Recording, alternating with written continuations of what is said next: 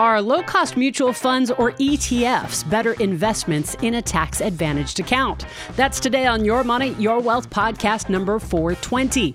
Also, more strategizing from that Secure Act 2.0 529 plan provision, the pros and cons of selling a rental house now or holding it until you pass, and an easy breezy self employed retirement account that's better than a SEP IRA. Plus, will municipal bond income bump you up into a higher tax bracket? And can you avoid avoid capital gains tax by investing less aggressively over time. And we've got three Joes on today's show. I'm producer Andy Last, and here are the hosts of Your Money, Your Wealth. Our first Joe, of course, is Joe Anderson, CFP, along with Big Al Clopine, CPA. Um, Midwest Fabs. Midwest Fabs. From St. Paul, Minnesota. Hello again from the banks of the mighty Mississippi River. Thanks for taking the time and shedding some light on my employer match question and directing me to the video links, white papers, etc., dedicated to the nuances of the Secure Act 2.0. Good stuff. I have no idea what the hell he's talking about. he asked you to do several shows about the Secure Act. Oh, did you send him a bunch of stuff? I sent him stuff. We talked about stuff that was available. So, yeah.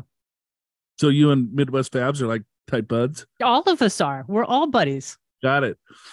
Uh, after listening, between um, the ears, between the ears, dedicating a few shows to the nearly 350 or so pages of the Secure Act embedded within the 4,000 or so pages of the spending bill was not atop of YMYW's to do list. My questions are about asset vehicle location, so, in other words, he accepts the fact that you were rejecting his request for several shows on the Secure Act.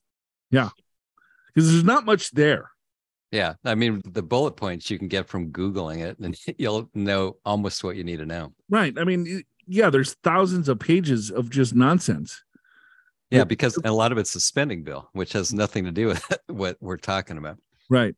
I mean, the big things on the Secure Act is probably, you know, three or four things that we've already mentioned multiple times. You know, the yep. RMD has changed, the 529 plan. Then there's some a lot of different changes to overall retirement plans, the Rothification of things, increased matches, you know, but it's not going to really secure every neighborhood's financial future or whatever the hell secure as, yeah as it was illustrated yes. yep it helps a little. It does. Um, if one has a choice, uh, between, yeah, I, I, I got that kind of took me off there. BW. I wasn't sure what BW means. Uh, between B slash W. That's that's to me. That's black and white. I I didn't black and white I, or between. I, I between. I had no idea what that meant, but anyway, you're right. That's it makes sense between. If if one has a choice of between a low cost index fund or a similarly structured ETF? Does it make a difference in a tax advantage account in which one someone should use? How about taxable type of account? Aside from expense ratios, what else should one consider when deciding which investment vehicle to use and where? Okay, there's more to this. I would think uh, that in tax advantage accounts, regardless on how the underlying fund is traded, capital gains, losses, dividends, etc., it should not matter. But choosing a mutual fund or ETF in a taxable account might not be as advantageous due to the unwanted creation of potential taxable events associated with the mutual fund. Currently, a um, uh, varietal varietal oh, yeah variety a varietal growler six pack Growler. Yep. Oh, there you go. Uh, Growler. I know what that is. Six pack from the Steel Toe Brewing Company in St. Louis Park. Steel Toe Brewing. Okay. Steel Toe Brewing. You know them? They've got an IPA, they've got an ale. That's kind of your old stomping grounds. Probably new since you left there. Yeah. I, I grew up really close to St. Louis Park. I played them in high school. I went to Robbinsdale Cooper High School. Oh. Yeah. So, yeah. St. Louis Park was a rival. Nice. Yep. In a rotation in the basement fridge. See, basement fridge. You can tell it's from St. Louis Park. It's a little bit, you know, higher class, a little bit rich, richer neighborhood than when I grew up. We had a Got garage it. fridge. Yeah. So he, he likes a little steel toe uh, brewer there. All right. Yeah. Uh, it's got the basement fridge. I also have a new walking companion uh, named by the rescue organization, Jake from State Farm, to accompany me while I digitally, did, diligently keep up with the best podcast on the interweb. This is Jake from State Farm on screen right now. Oh, oh yeah, very cute. looks right. looks friendly. Many thanks for the simplicity, real, and funny spitball wisdom you share on the YW for with the YW YMYW tribe. Why the hell do I feel like I'm drunk now? it's been all that steel toe IPA. You, have been thinking about beers. I know. now I'm all foggy brain. Congratulations to Andy for her newly bestowed title uh, by another YMYW listener of the Boss Lady. Cheers, Midwest Fabs. Yeah, she kind of controls us, doesn't she, Jim? She is the boss lady. Yeah. I try to keep this three ring circus uh, within the three rings. And you do a great job, or so we're told. Joe and I actually don't listen to the podcast because we've already done it. Yeah. Right. Uh, I can barely stand making it through it, let alone spend another hour listening to it. So well, I don't even know what uh, what's his well, question. The, here's the question: ETFs versus low cost mutual funds, which is better in a non retirement account, non qualified mm-hmm. account? And I would say ETFs are slightly better. To be perfectly honest, both are super tax efficient, but the most tax efficient would be an ETF because in an index fund, sometimes the fund manager has to liquidate funds, you know, sell stocks for distributions requested by investors. And then that means everyone gets their pro rata share of that capital gain. So you get those capital gain dividends right at year end. In an ETF, you've got far less of that because generally, when someone needs to liquidate, they've liquidated their own unit and it doesn't affect you. Otherwise, and that's not like a huge difference, but it is slightly better, I would say, to have an ETF. Yeah, the structure of an ETF is a little bit more tax efficient. But if you're in an index fund, just realize there's not a ton of turnover in index funds.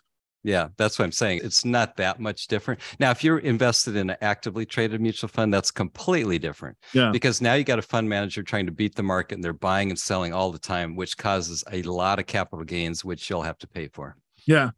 Or unless you're in this uh, fund company that is very large, uh, Vanguard. They did, uh, I think yeah. they changed like what to Admiral shares or they did something and then they every I mean, people got hit pretty hard with the capital gain, even though they're index yeah. and they're very tax efficient. But uh, yeah, it can. So yeah, if you have a choice, all things being equal, I would go ETF. But yeah, certainly the fund expenses are very important. I'd rather go for a cheaper index fund than a more expensive ETF. Yep. Got Chris from Hot Atlanta, Andy, Joe, Big Al, longtime listener, first time caller with a question about a Roth IRA wrinkle in the Secure Act 2.0.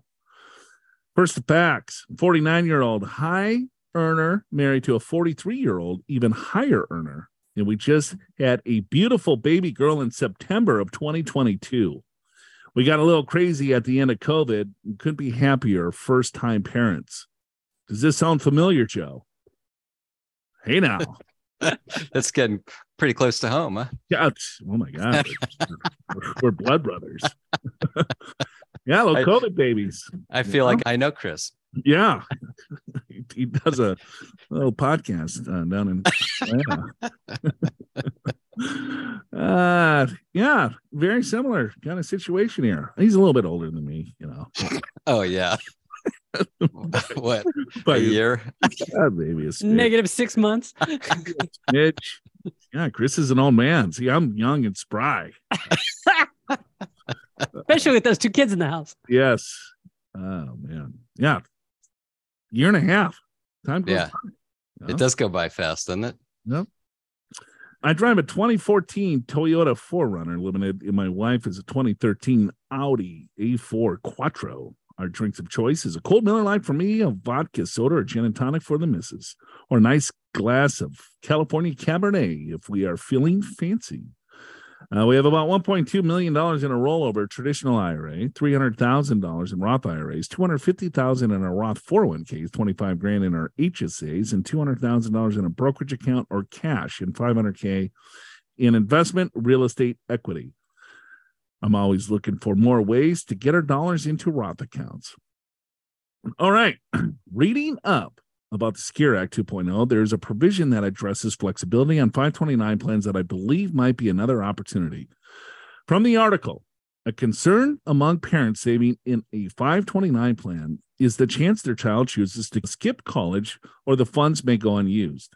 In this scenario, parents can pass the account to another beneficiary or withdraw funds for non qualified expenses, resulting in income tax and a 10% penalty on the earnings. When 2024 rolls around, parents will have another option. A secure 2.0 provision allows the tax and penalty free withdrawal rollovers to Roth IRAs from 529 college accounts that have been open for at least 15 years. There's also a $35,000 lifetime limit on these transfers per account beneficiary, plus a few other limitations. I've already opened in seeded, seed funded, well, seed funder, huh? A 529 plan for my daughter. My question is if I can open two additional 529 plans, one for my wife and one for me, and fund them each with after tax dollars, they would then grow tax free for the next 15 years. After that point, could I then either transfer them to my daughter if need be, or could we just convert them to Roth IRAs for my wife and me keeping in mind the 35,000 limit mentioned above? When, if we don't need them in our lifetime. My daughter would then inherit them at some point down the line. Is this a viable strategy? And if not, what am I missing, Chris? Sounds like a lot of work for really not a lot of benefit. Well, yeah, because of all those limitations. And, and so the $35,000 you can't do all in one year. You're limited to the amount that a Roth contribution or traditional IRA contribution would be which right now is $6,500, right? So anyway, you could do that, you know, when you're over 50, you can do a thousand dollars more. So $7,500. So you can do that every year. You have to have earned income. So both of you would have to have earned income. And when you're in, say, your 60s or close to 60s, in the case of your wife. So got to have earned income to do this. And it would it count against any other Roth contributions that you would otherwise make. You can't do both, right? Oh. You do one or the other or a combination. So I tend to agree with you, Joe. It does seem like a lot of work. And then probably if you fund it over 15 years, depending upon the market, you might overfund it. And I don't know. So it's a little tricky, but the concept and strategy is just fine. But there's mm-hmm. limitations. So yeah, he could fund his, his wife, and then his daughters, and then if he wants to transfer or change beneficiaries from him to his daughter, if the daughter needs a little bit more cash, if not, he can roll it. But the limitations, if he's trying to use a creative Roth strategy, this is not the case for Chris. In 15 years, is he still going to have income? And if he is, why wouldn't you just directly contribute to the Roth or do the back door or do any other type of thing versus transferring the 529 plan? Because the transfer counts as a contribution. Just like Al said, you can't like double dip or you can't put the $35,000 all in at once. It's a lifetime maximum contribution to the Roth of 35,000 that's why I said it just kind of seems like, all right, now I got these other accounts that I got to monitor and keep track of when potentially I can probably just make the contribution. Yeah. I mean, I guess one advantage is you put the money in now and then it grows tax free. And then so you have a higher amount to transfer. But still, you're limited to that currently $7,500 a month. It's, now it's not even available. Current, you know, I think it's 2024 maybe when this starts. But yeah, I personally would not do it. I, I agree with Joe. I think it's a bit too much effort for what it's worth. All right, Chris, congratulations on the little one. Maybe we get together and get the kids together and have a Oh, play date. Oh, yeah, little, little play date. It'd be so much fun. Secure Act 2.0 is a circus, and just for Midwest Fabs and everyone else that's been asking about this new tax law, we've got a brand new YMYW TV episode and a brand new companion guide to prove it. Click the link in the description of today's episode in your favorite podcast app to go to the show notes, watch that brand new TV show, download the guide to the Secure 2.0 circus, and to see that picture of Midwest Fab's walking companion, the very cute dog named Jake from State Farm. It's all in the podcast show notes at yourmoneyyourwealth.com. Got Bobby. Bobby from Philadelphia writes in Philly. You ever been to Philly, Big Al? I have been to Philly a couple Yeah, times. Yeah. But brotherly love, you like uh, it? Yeah, I do like it. I saw, let's see, the Liberty Bell and all the all the stuff there. It was it was fun. All right. Okay, Bobby. Thank you for the show. I learn a lot listening regularly on my daily commute. I'm 45 and live outside of Philadelphia with my wife and two little boys under seven. We are pretty boring when it comes to cars. Chrysler Pacifica in a Honda Accord. Yeah, that is pretty boring. if you don't say so yourself, huh? Drink of choice is a local brew like Dogfish Head or 60 Minute Brewing, or is it Dogfish Head? Dogfish Head 60 minute IPA. Yep. Oh, there it is. So it's all one word Dogfish Head 60 Minute. Well, Dogfish So- Head is the name of the company, and then the beer is called 60 minute IPA. Oh, okay. Dogfish Head is So and, Andy's got the picture up on the screen. It looks like it's in a black bottle. I mean, black label uh, with a black little case carrier for the six pack. Yeah. It's Dogfish Head, man. Yeah.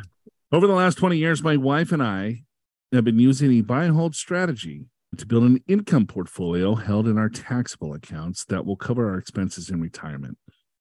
In this way, we hope that our post retirement income will continue to grow and keep pace with inflation without having to withdraw from our principal. All right. So he's building an income strategy here, Al. He just wants to live off of uh, interest and dividends. Don't touch the principal and just hold on to this thing. Sure. I expect the portfolio will generate $150,000 by the end of this year. 150 grand of income. He's 45 years old. How big That's- of a portfolio do you think that is? it's high. I mean, even with high dividend paying stocks, it's got to be up there. What do you get? I- I don't know. I mean, unless he's I going mean- really crazy on the risk and trying to get like seven to 10%, like, you know, dividends. I mean, the Yeah. dividend yields right now, what, three or 4%? So that would be what, three to four million bucks. Yeah, yeah, exactly. So that's the first comment is sometimes when you have a high income portfolio like that, that you may be taking on more risk than you realize. Could be. I mean, if he's got five million bucks, then I think he's in line. But if he's got a lot less than that, it would be interesting to see what he's doing. Right. 150 grand, but at man, at 45, good for him. Yeah, you bet. Um, got no debt. We're fully funding 401ks, IRAs, 529 plans for the boys. I don't know when exactly we'll retire, but could be in the next few years. Our portfolio is comprised of a diversified group of 80% dividend growth stocks. Ooh, there it is. dividend growth stocks, not just dividend stocks, big Al yeah, dividend and growth. Dividend growth stocks, 20% individual municipal bonds. I invest myself because I enjoy it and because I believe I can mirror the results of the dividend fund so he can beat the manager. Bobby from Philly. Yeah, He's got Well- the secret sauce. may, maybe he has if if he can generate 150,000 of income. He's highly diversified, but he could get a better yield. All right. Good for you, Bobby. I only invest in stocks that have a long history of growing and stable dividends, and I limit exposure to any individual stock to less than 1% of the portfolio income. For the muni bond part of the portfolio, I only buy bonds rated A and above, and I only hold bonds through maturity to limit my interest rate risk. Okay. Part of the reason I invest in muni bonds is to limit income taxes when we decide to retire. I'm shooting to keep my dividend portfolio of our income below 115,000 so my tax rate on qualified dividends will be 0% and my tax rate on ordinary dividends will be around 22. My understanding is that $115,000 is the top of the income level where I can qualify for 0% tax on qualified dividends. This of course includes the standard deduction for our family. Thanks for hanging in there if you got this far. You're welcome, Bobby. Guy's just patting himself on the back all the way through this. My actual question is about taxes. Then why don't you just ask it? You just got to go through this diatribe of how great you are picking dividend stocks and you can beat managers. Yeah, yeah, I digress. I, I need a blackfish tail 60 brew. You need a, you need a couple of those right now, Joe. I do. uh, since muni bond income is not taxed at the federal level, I believe I should be able to stay in that 0% tax bracket for qualified dividend income. as long as my taxable income stays below that 115. Am I thinking about this correctly? Or could muni income contribute to taxable income and bump me up into a higher tax bracket? Thanks for the show, Bobby and Philly. Thank you, Bobby. Great question. I really enjoy the question. Um, Even if it did make him cranky. it make me cranky. Bobby's from Philly. He gets it. Yeah, he, it's just being human, right? Yeah. just having a uh, conversation. Yeah, he's sitting around having his little black fish, and he's like, yeah, and he's talking to his buddies about how great he is at picking stocks. yeah, my portfolio. How's your portfolio? Oh, really? Mine's gonna produce about one hundred fifty thousand dollars of dividend. Yeah. Yeah, what's your dividend rate? Yeah, what, yeah, what's your dividend yield? I don't know, maybe a couple thousand. Well, yeah. mine's a hundred fifty thousand. Yeah, have you ever heard of the fund SCHD? Yeah, I, I, I, I can do better than that. I can do better than that. all right, so he, he's building a portfolio. So th- besides all of that, he's building a portfolio that he can live off of. But I don't know why he's doing it the way he's doing it, and maybe we can get into that later. But let's just answer the question. Is that all right? So he's got municipal interest, and sometimes municipal interest could be an add back. You know, maybe you know, when it comes to calculating certain taxes. So he's trying to stay in that 12% tax bracket because if you stay in the 12% tax bracket, then capital gains or qualified dividends fall into that 0% cap gain rate. So he doesn't necessarily have to pay taxes on that. So if he has that municipal interest that could be pumping or, you know, added, let's say another $10,000, does the capital gain sit on top of that or is that not even included in the overall taxable income calculation. Yeah, great way to frame it, Joe. So municipal bond interest is not includable in your taxable income. And you are right, it is includable for some modified adjusted gross income calculations, right? But not in this case, not for taxable income. So the way this works, and uh, there might still be a little confusion by Bobby. So let me kind of explain this. So what happens first is your ordinary income is kind of the first level, right? Any ordinary income that person has minus the standard deduction is kind of your base. And then capital gains sit on top of that. And as long as by the time you get to total taxable income and it's below the in, it currently 115,000 because you subtract 25,000 ish of standard deduction, you get about $90,000 of taxable income, which is the top of the 12% bracket. Then as long as all your income is capital gains, it is uh, 100% tax free or qualified dividends, 100% tax free to the extent that any of those are ordinary. So they would be taxed in the, if they're above the, let's say the standard deduction, they'd be taxed at the 10% rate or 12% rate. Yeah, because you're right. I was confused with that too because he's like, my qualified dividends will be 0% and my tax rate on ordinary dividends will be around 22%.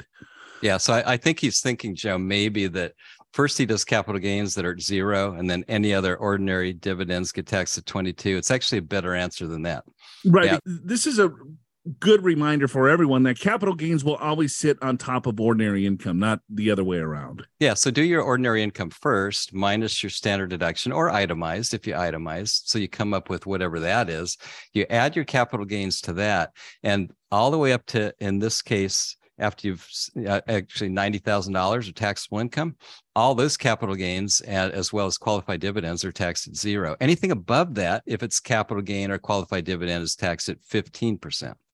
Right. So his qualified dividends would start first, and then his qualified dividends would sit on top of that, is what you're saying? Uh, yeah, ordinary income, ordinary dividends first, minus standard deduction, and then capital gains and qualified dividends sit on top of that. Got it.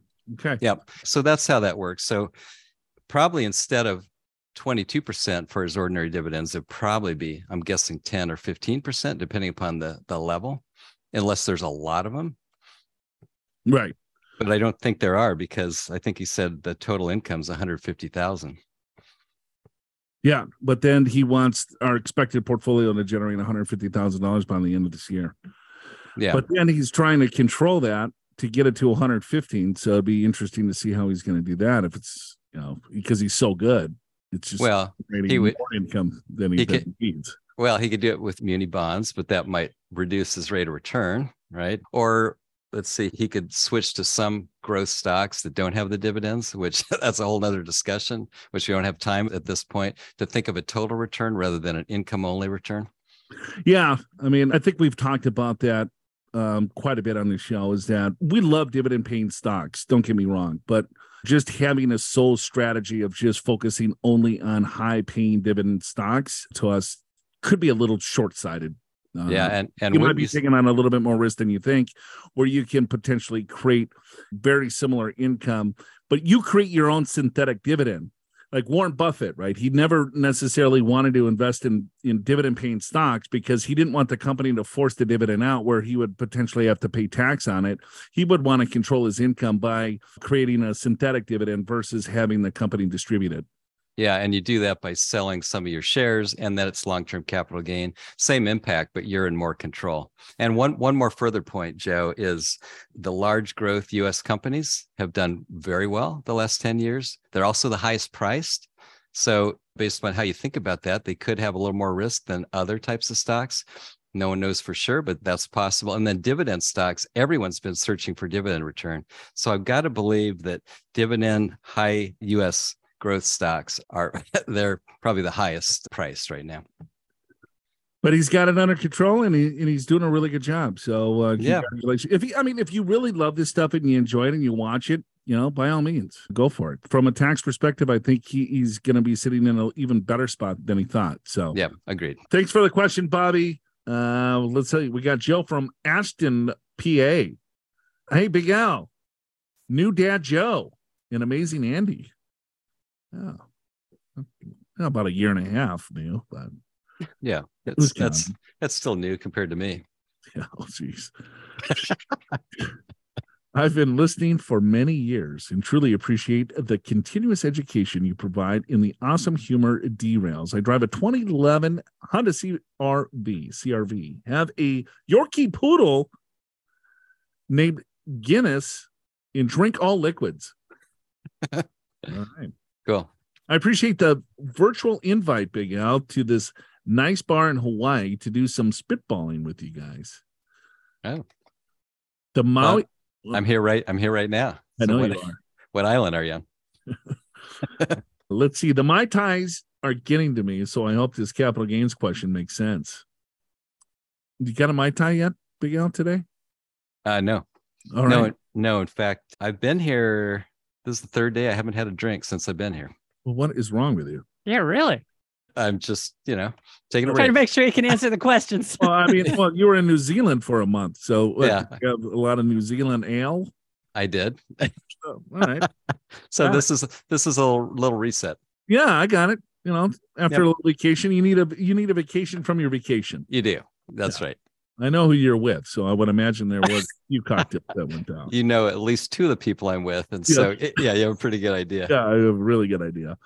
All right, okay, so let's let's get uh, back to the mai tais here. Situation: Someone has aggressive 401k investment mix, 90 10 stock bonds for 30 years, and then sales sells most of the stock mutual funds and moves the balance into bond funds within the 401k if the rebalance is now 2080 stock bond, it will remain this way for two years prior to retirement.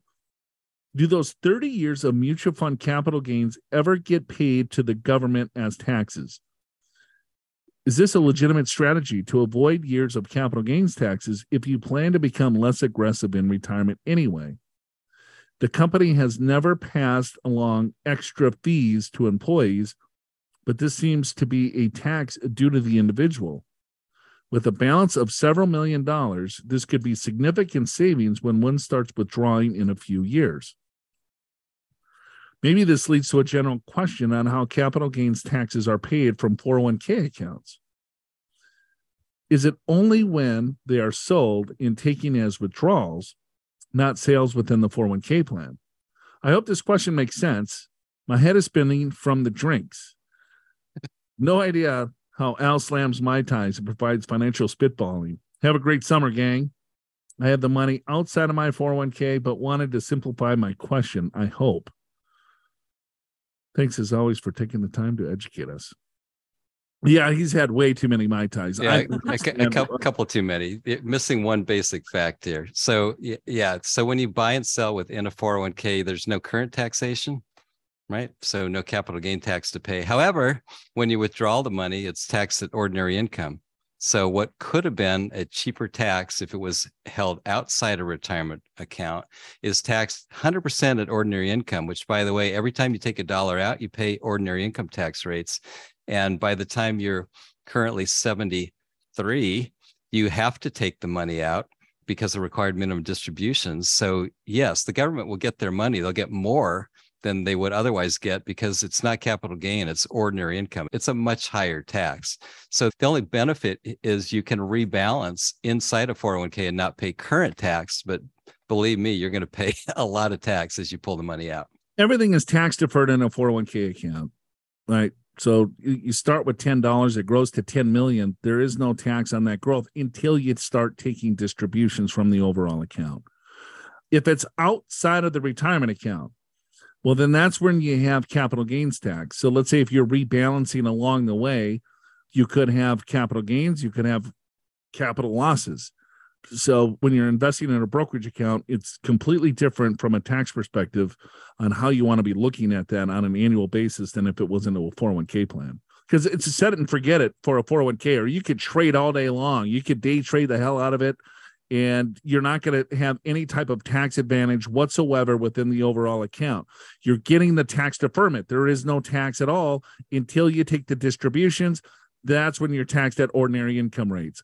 Most people are in a lower tax bracket in retirement. Most. I'm not saying you are, and not saying most of our listeners are probably in a different tax bracket in retirement. It's probably higher because they're listening to this podcast because they're interested in financial education and they're doing things about their overall financial life. Most people don't necessarily save, right? And so when the 401k plan was, you know, I guess born in 1974, you know, the top marginal rates were in the high 70s, mid 70s. The top marginal rate in the history of the tax code was in 90%, right? Now it's almost at its lowest. So there is no taxation along the way, but when you pull the money out, you will be taxed. And so you might be in a lower bracket or you could be in a higher tax bracket. So you just want to understand the taxes as you're building and accumulating wealth and then creating the income. Thanks for the question, Joe. Keep drinking those Mai Tais, brother how capital gains tax and ordinary income tax work, and the best strategies to manage them are regular topics here on YMYW. Podcast episode number 325 compiles many of those discussions for cap gains versus ordinary income tax explained all in one episode. Click the link in the description of today's episode in your favorite podcast app, go to the show notes, and find episode 325 in the big fat list of free financial resources available right before the transcript of today's episode. And if you want Joe and Big Al to spitball your your plan for your retirement, your taxes, and your overall finances, just click Ask Joe and Big Al on air there in the show notes and send them in as a priority voice message or as an email.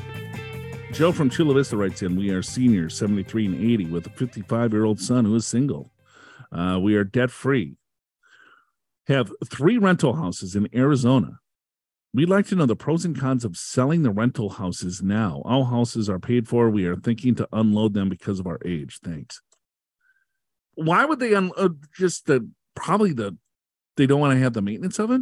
Yeah i think so too. I mean uh, i get it. You want to simplify when you get older.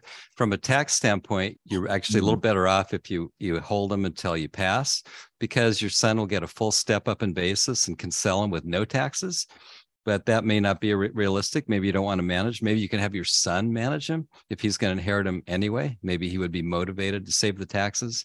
If he doesn't want to, and you really don't want him, yeah, you can sell. Yeah, yeah, you hire a property manager. But if you still want to sell because you want to simplify, you don't want to deal with it anymore. I, I would understand that. You're just going to have to pay capital gain taxes on the gain on sale plus depreciation recapture. So the taxes will be probably higher than you're expecting. Yeah. So then the son that is going to inherit it all will probably get less. So if you want the son to get more, but if the son needs it now, he's 54 and single. I don't know. Does yeah. he need the cash now or can he wait another, you know, 10, 15 years? Whatever. Yeah. Or on, on the other hand, maybe one out of the three is more of a problem than the other two. You sell that one to get rid of it and have a property manager or your son manage the other two so you don't have to think about it. That's what I'd probably do.